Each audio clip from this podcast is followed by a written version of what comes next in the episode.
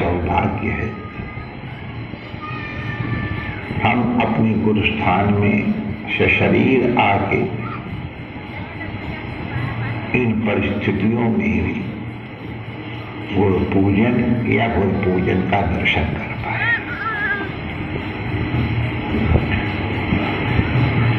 गुरु पूजन या गुरु दर्शन इसकी क्या आवश्यकता है?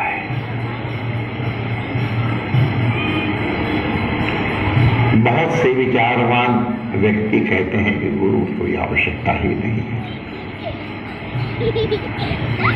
उद्धरेत आत्मान आत्मान मनुष्य अपना उद्धार स्वयं बहुत से धोखाधड़ी आदि की भी चर्चा करके इसका पुष्टिकरण करते हैं।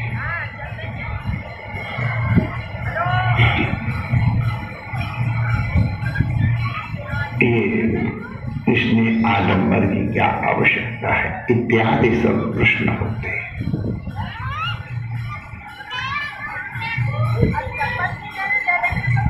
जानकारी तो सबको है, लेकिन उसके ऊपर आस्था हो सके। इसलिए इस विषय पे किंचित चर्चा की जा रही है।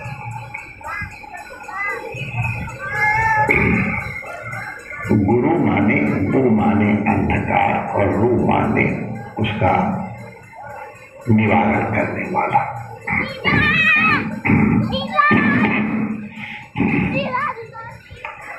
अंधकार का निवारण करने वाला, वो प्रकाश ही हो सकता है।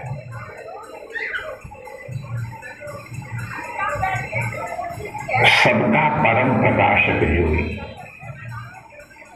भगवान राम को सबका परम प्रकाशक कहा है। कृष्णम वंदे जगत गुरु कृष्ण को जगत गुरु कहा है। जो गुरु तत्व तो है, इस प्रकार से तो सर्वव्यापक ही हो सकता है। सर्वव्यापक होगा वो अद्वैत होगा दो हो ही नहीं सकते इसलिए गुरु तत्व वस्तुतः एक है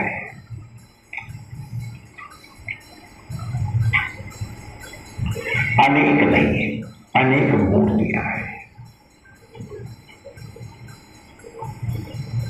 एक बहुत प्रसिद्ध और उच्च स्तर के साधक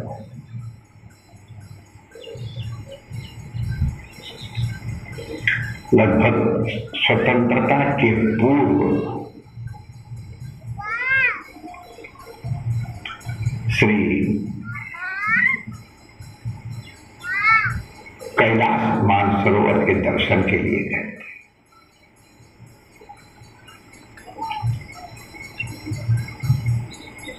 ये उन संतों की बात मैं आप लोगों को दोहरा रहा हूँ हमारे यहाँ ये परंपरा है कि किसी संत की अनुभूति किसी शास्त्र की अनुभूति के माध्यम से तथ्य प्रकट किया जाए।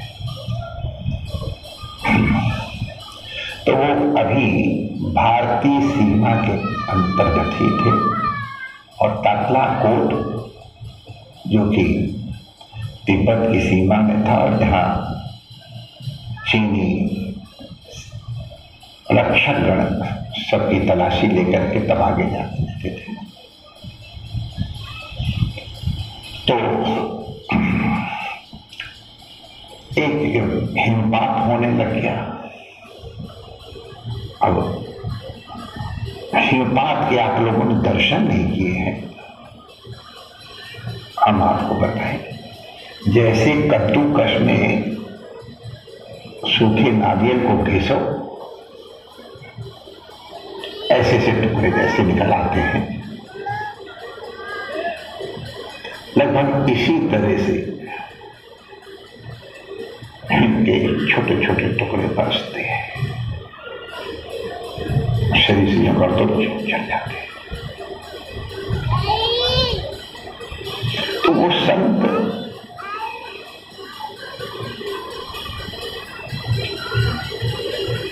यात्रा कर रहे थे। अपने यात्रियों से थोड़ा सहयात्रियों से थोड़ा अलग हो गए थे।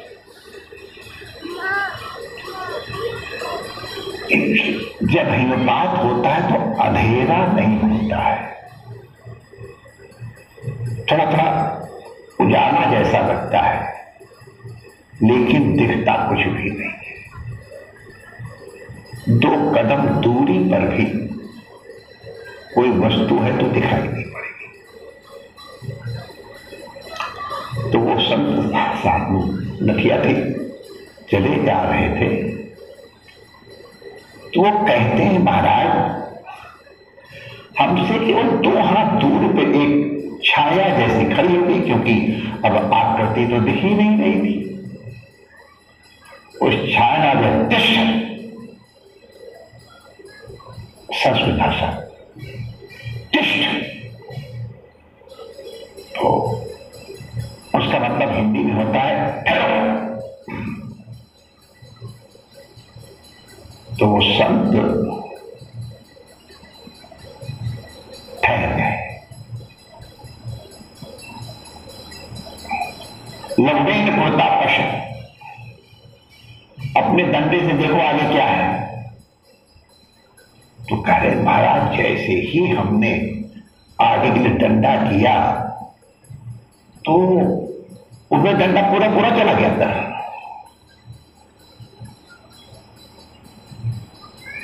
बहुत बड़ी खाई थी और बर्फ़ से भर जैसी गई थी।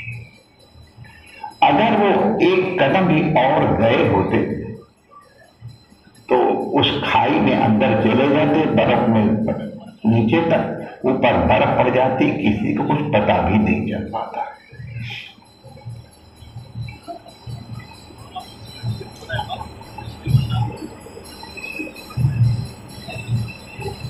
ये दो कदम पीछे हट गए।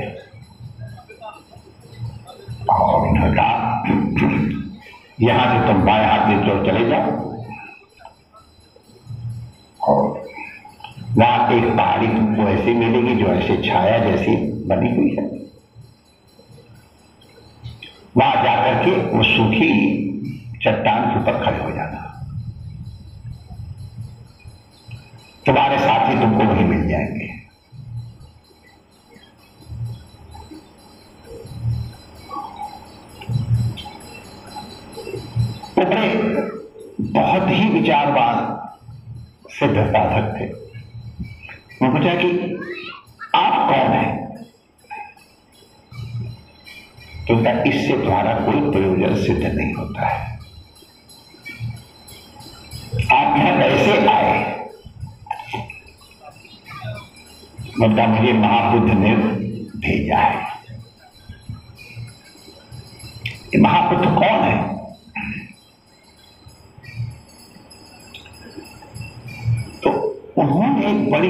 बात कही, क्योंकि वाराणसी से आए थे।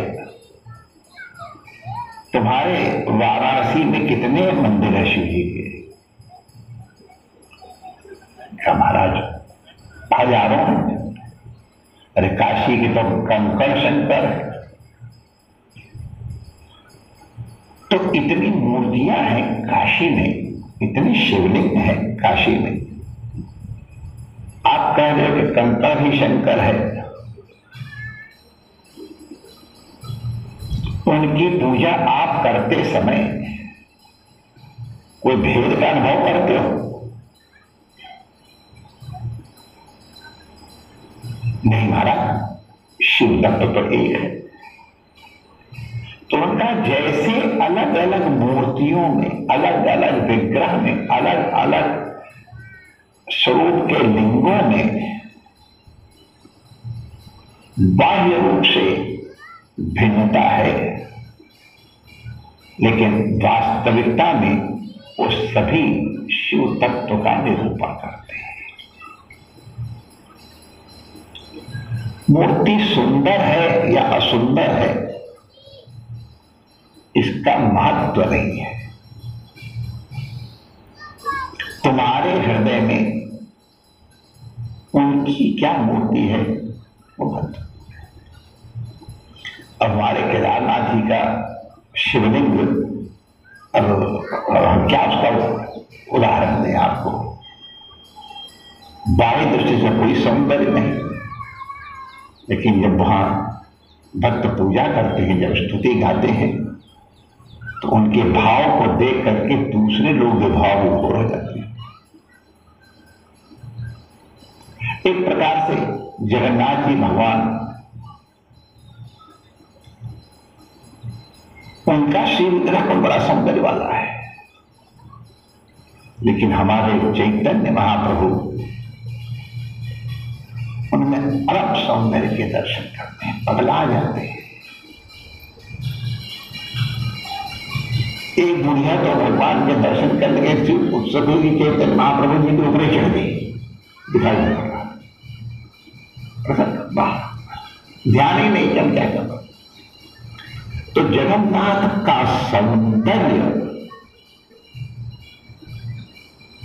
अपने नेत्र में है। जिनके नेत्रों में है, वही मजनू की बात है कि लैला का सौंदर्य देखने के लिए आलिजा मजनू की आँखें चाहिए। सबको लैला का सौंदर्य नहीं देख तो जैसे ये मूर्तियाँ हैं, कोई पाषाण की है, कोई काष्ठ की है, कोई धातुओं की है, कोई चित्र है। ये सब के सब जड़ ही तो है, पार्थिव ही तो है। लेकिन हम उनमें चैतन्य की अनुभूति करते हुए उनकी अर्चना करते, पूजन करते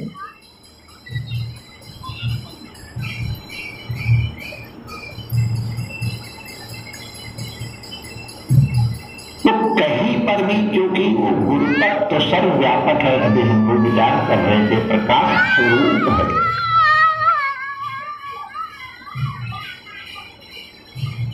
वो सर्वव्यापक है। उसको कोई नाम, कोई रूप दे दो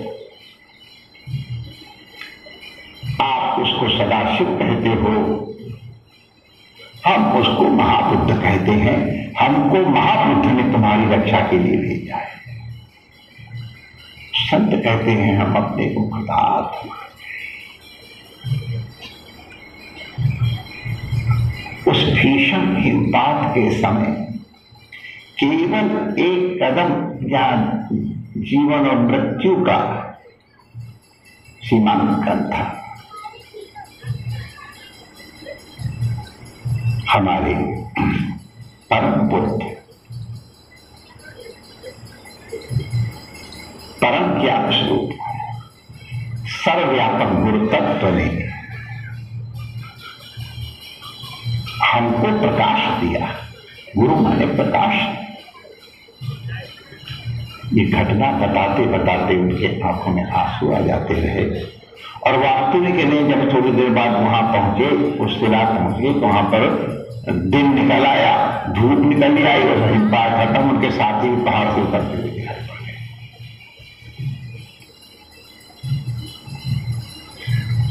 तुम उस परम तत्व को क्या नाम देते हो?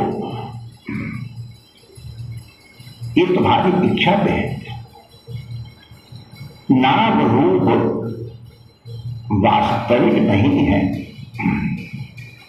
लेकिन तो भी वास्तविक रूप से उनको स्वीकार करने के वास्तविक कल्याण अवश्य अब रमन बिहारी की हम लोग घटना जानते हैं कि कैसे रात में उन्होंने गुरु जी को जगा करके वो कहा, हमारे भूख लगी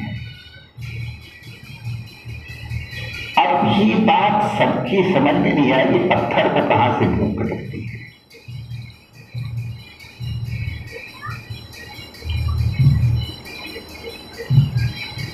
जगन्नाथ को सवेरे उठते ही खिचड़ी खिलाने वाली। बढ़िया दतून करती जा रही नहाऊँगी धूप दे लग जाएगी, लाला को भूख लगेगी तो वो दतून करती जाती नहाने के पहले और खिचड़ी चढ़ाती, उसी दतून से ही खिचड़ी हिला देती।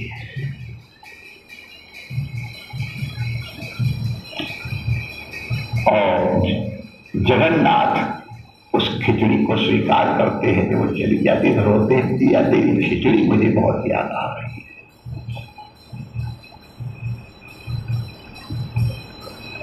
ये विग्रह पार्थिव है। लेकिन इनकी सेवा के माध्यम से हमको वास्तविक तत्व की सेवा की अनुभूति होती है।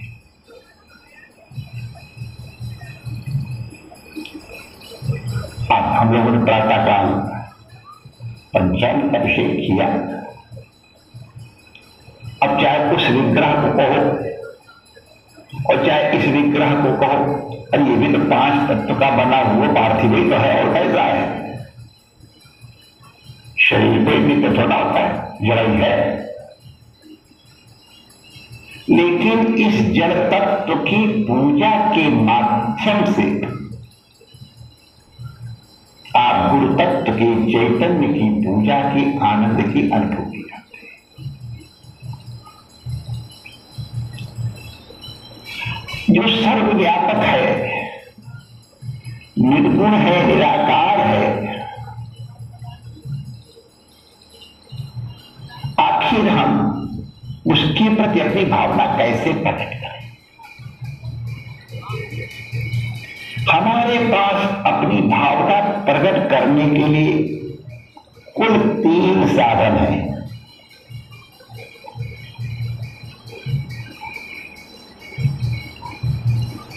कोई वस्तु, कोई क्रिया या कोई शब्द। इन तीन के माध्यम से ही अपनी भावना को प्रकट किया जा सकता है।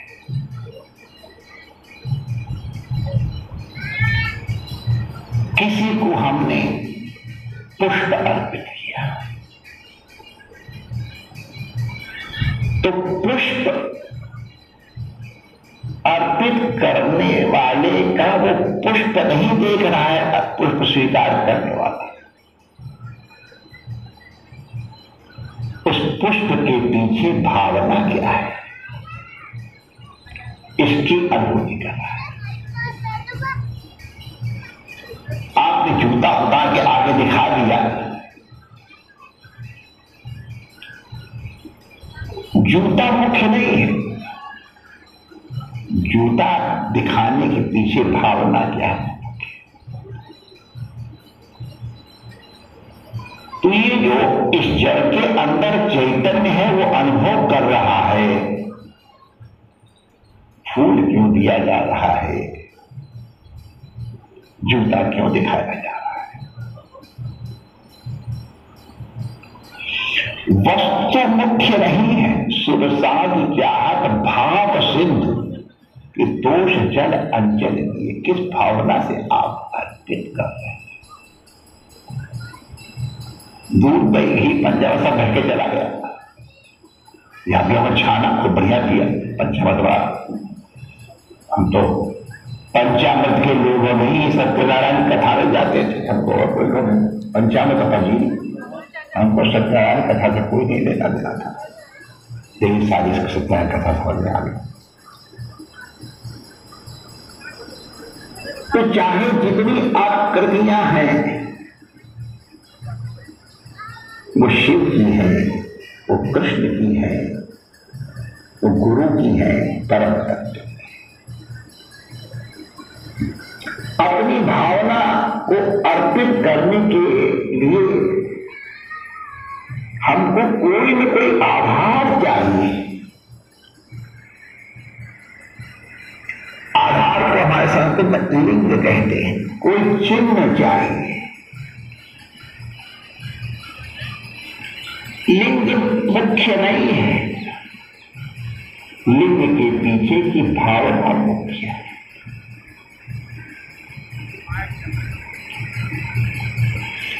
शिवलिंग है, शिवलिंग की अभिषेक कर रहे हैं। मिट्टी का बना लेते हैं, आरती चल जाता है। गोबर के गणेश जी बनाए जाते गौरी बनाई जाती उनकी पूजा की जाती है। अरे और तो और जब कभी गंगा स्नान इत्यादि करने हम जाते हैं तो इस तरह से अपनी इस उंगली में शिवलिंग को देख करके इनका अभिषेक करते हैं।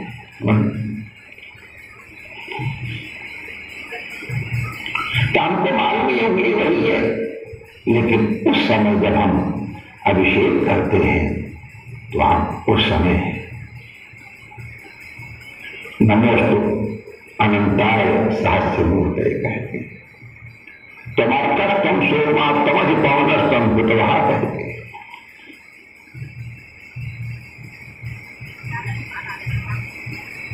तो हम शब्द के द्वारा आप हमको बहुत अच्छे लगते हैं। आप इतने दिन चले गए थे। हमारे दिन कैसे कटे हैं हम जानते हैं।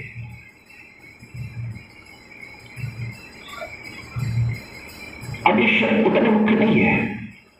भावना मुख्य है। अच्छा तुम आए फिर सिरदर्द करने के हमारे सिर पे ये भी शब्द है। चलो, भाग जाओ यहाँ से। ये भी शब्द है। शब्द का प्रयोग आपने अपनी भावना प्रकट करने के लिए किया। तेरे बिना भी क्या चाहिए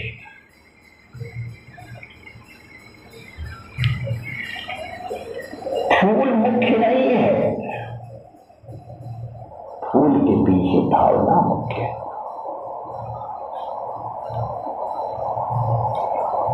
शब्द के पीछे तुम्हारी भावना क्या है? कभी कभी चल अच्छा तुम चले यहाँ से चलो। हम हाँ जा रहे चले चलिए आप जगह बैठेगा जान लिया क्या है ऊपर से तुझे कहा जा रहा है तुम यहाँ से गेट आउट हो जाओ, दूर हो जाओ। लेकिन पीछे भागना है कि तुम इतने दिन तक नहीं आए। इतने दिन तक तुमने हमको रुलाया है, कष्ट दिया है। अब खड़े हो जाओ। तो ये जाओ रहने का मतलब जाओ नहीं। आ, मेरे दिल पे बैठो शब्द की भावना है तो जिस दृष्टि से भाव से जहाँ तो किसी कंकड़ पत्थर में परमात्मा सर्वव्यापक है, कहीं पर बैठ के उसकी पूजा करना शुरू कर दो, वहीं से परमात्मा पूजा स्वीकार करे, सर्वव्यापक कहीं भी कर देता तो मूर्ति पूजा के पीछे या व्यक्ति पूजा के पीछे ये रहस्य है। बहुत वर्षों पहले धर्म में हमने एक व्यक्ति के बारे में पढ़ा तो उसने मीना कुमारी को अपना इष्ट देव बना रखा था। मीना कुमारी बहुत सुंदर थी। उस सौंदर्य से जो भी अनुभूति हो, उसके पूरे घर में मीना कुमारी की मीना कुमारी मैंने उस समय की बहुत सुंदर चित्रकारिका थी। अच्छी कलाकार।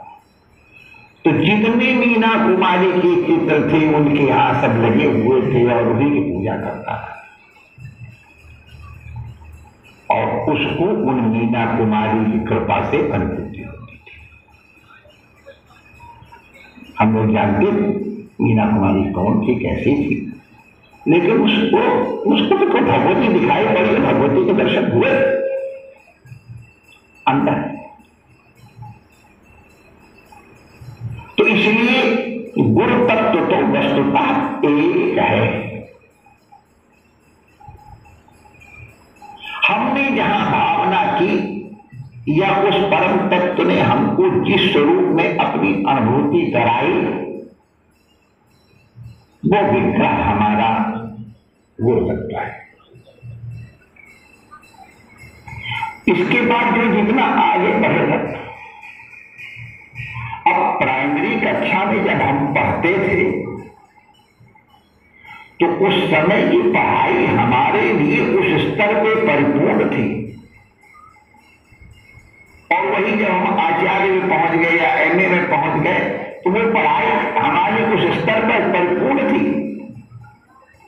अब प्राइमरी क्लास के बच्चे को कुछ और स्तर से देखना कॉलेज के विद्यार्थी किसी और तरह से दर्शन करना डॉक्टरेट करने वाले को किसी और तरह से देखना, ये अविवेक है। जो जहाँ तक पहुँचा है, उसको वही आश्रय दे। इसीलिए लिखा है, न बुद्धि भेदम जनये बुद्धि भेद उत्पन्न न बहुत लोग आजकल ये कहते गुरु कैसा होना चाहिए, गुरु के लक्षण सुना बहुत सही बात है। अब आठवें दर्जे का लड़का, उससे कहोगे तुम अपने पढ़ाने के टीचर का इंटरव्यू ले तो आठवां पास या आठवें पढ़ रहा बच्चा बीएससी के विद्यार्थी का किस प्रकार से परीक्षण कर सकता है? हमारे संतों ने कहा गुरु मत हो, शिष्य बन जा जिस दिन तुम्हारे मन में तीव्र जिज्ञासा होगी उन संतों ने कैलाश की यात्रा में महापुरुषों को बुलाया सुनना था महापुरुष स्वयं आया।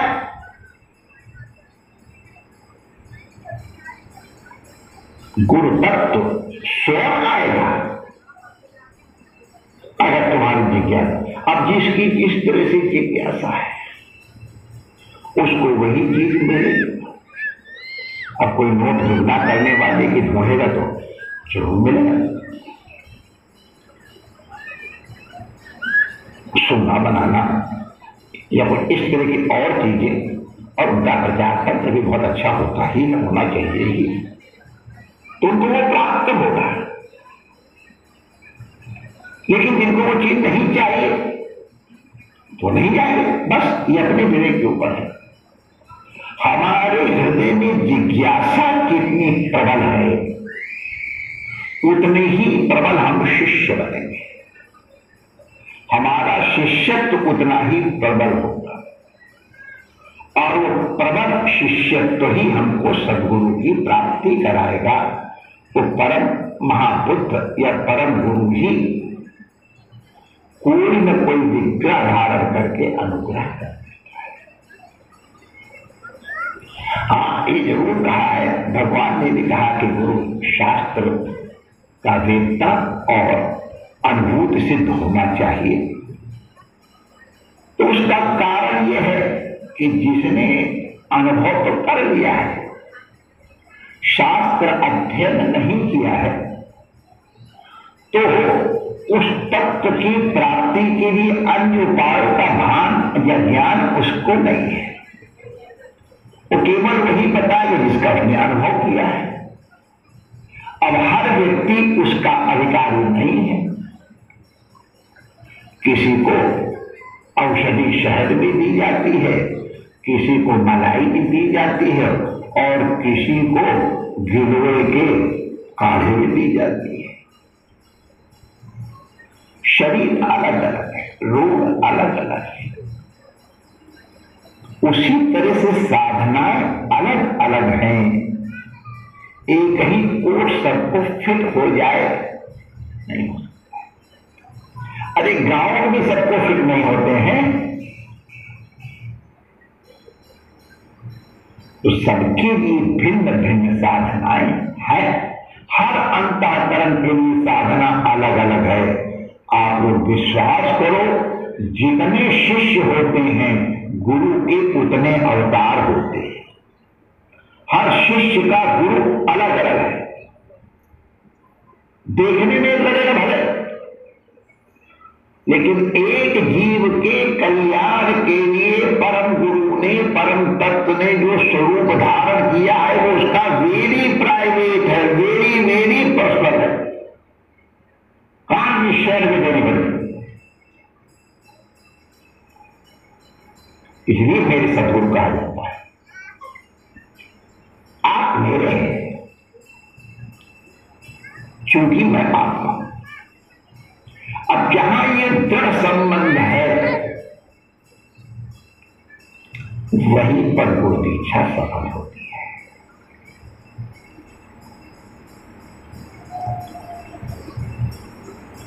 तो गुरु पूजन का ये अनुष्ठान यद्यप बाह्य पूजा का अनुष्ठान दिखाई पड़ता है।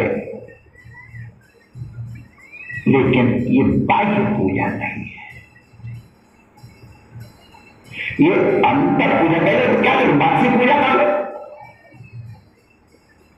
मानसी सा परामता तो जो उस स्तर तक पहुँच पाए हैं उनके लिए तो मानसी सा परामता है। लेकिन जो उस स्तर तक नहीं पहुँचा है, केवल नकल करता है तो फिर वो मानसी सेवा होगी ही नहीं। वो केवल एक दम्भ होगा। नाटक होगा, यथार्थ। कोई न कोई माध्यम चाहिए अपने को एक्सप्रेस करने के लिए।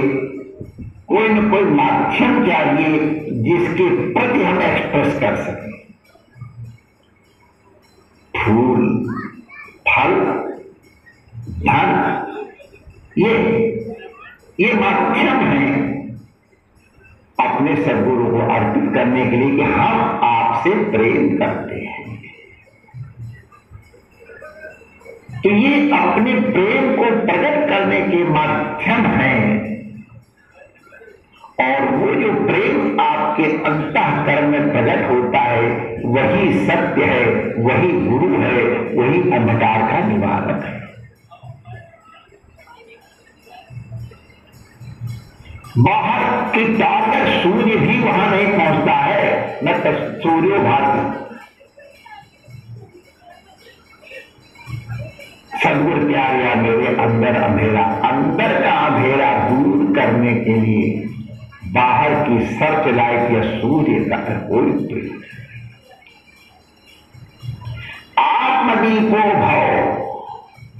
एक अर्थ यह कि अपने प्रकाश का स्वयं बने, या दूसरे अपनी आत्मा को ही अपना दीपक बना लो, अपने गुरुतत्व को ही अपना दीपक बना लो उद्धरे आत्मान आत्मान नात्मान साधे का तात्पर्य क्या है? आपकी भावना ही आपको कल्याण के मार्ग में अग्रसर अपने जीवन में जो अहंकार है, ये तो कैसे निवृत्त करोगे? अगर कहीं किसी के शरणागत नहीं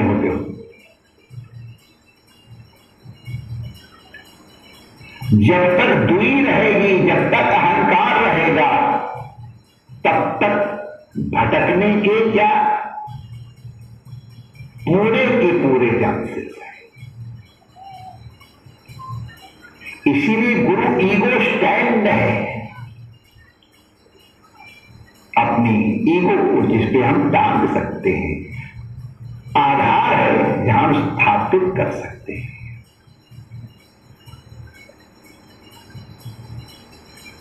हमारे असगर अली में इश्क में हस्ती जुर्म है। रखना न कभी पाओ यहाँ सिर हुए। चाखा चाहे प्रेम रस और राखा चाहे मान मान माने अभिमान। तो एक ज्ञान में दो असी देखी सुनी न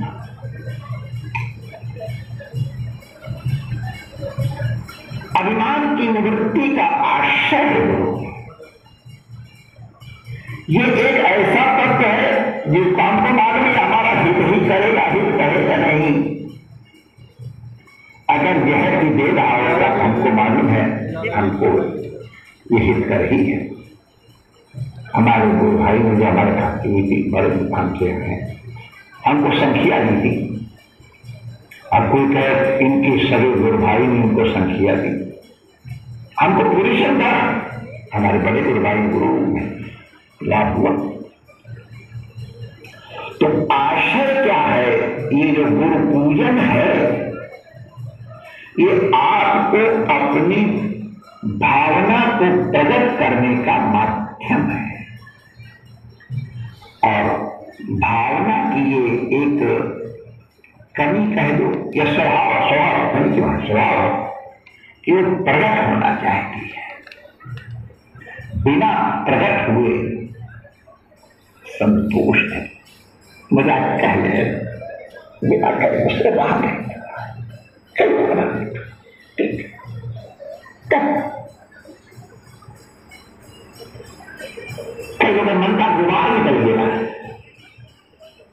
गुबार है तो ये जितने पूजन हैं ये सब तुम्हारे मन के गुबार को तुम्हारे अहंकार को निकालने के लिए तुम्हारे प्रेम को प्रकट करने के लिए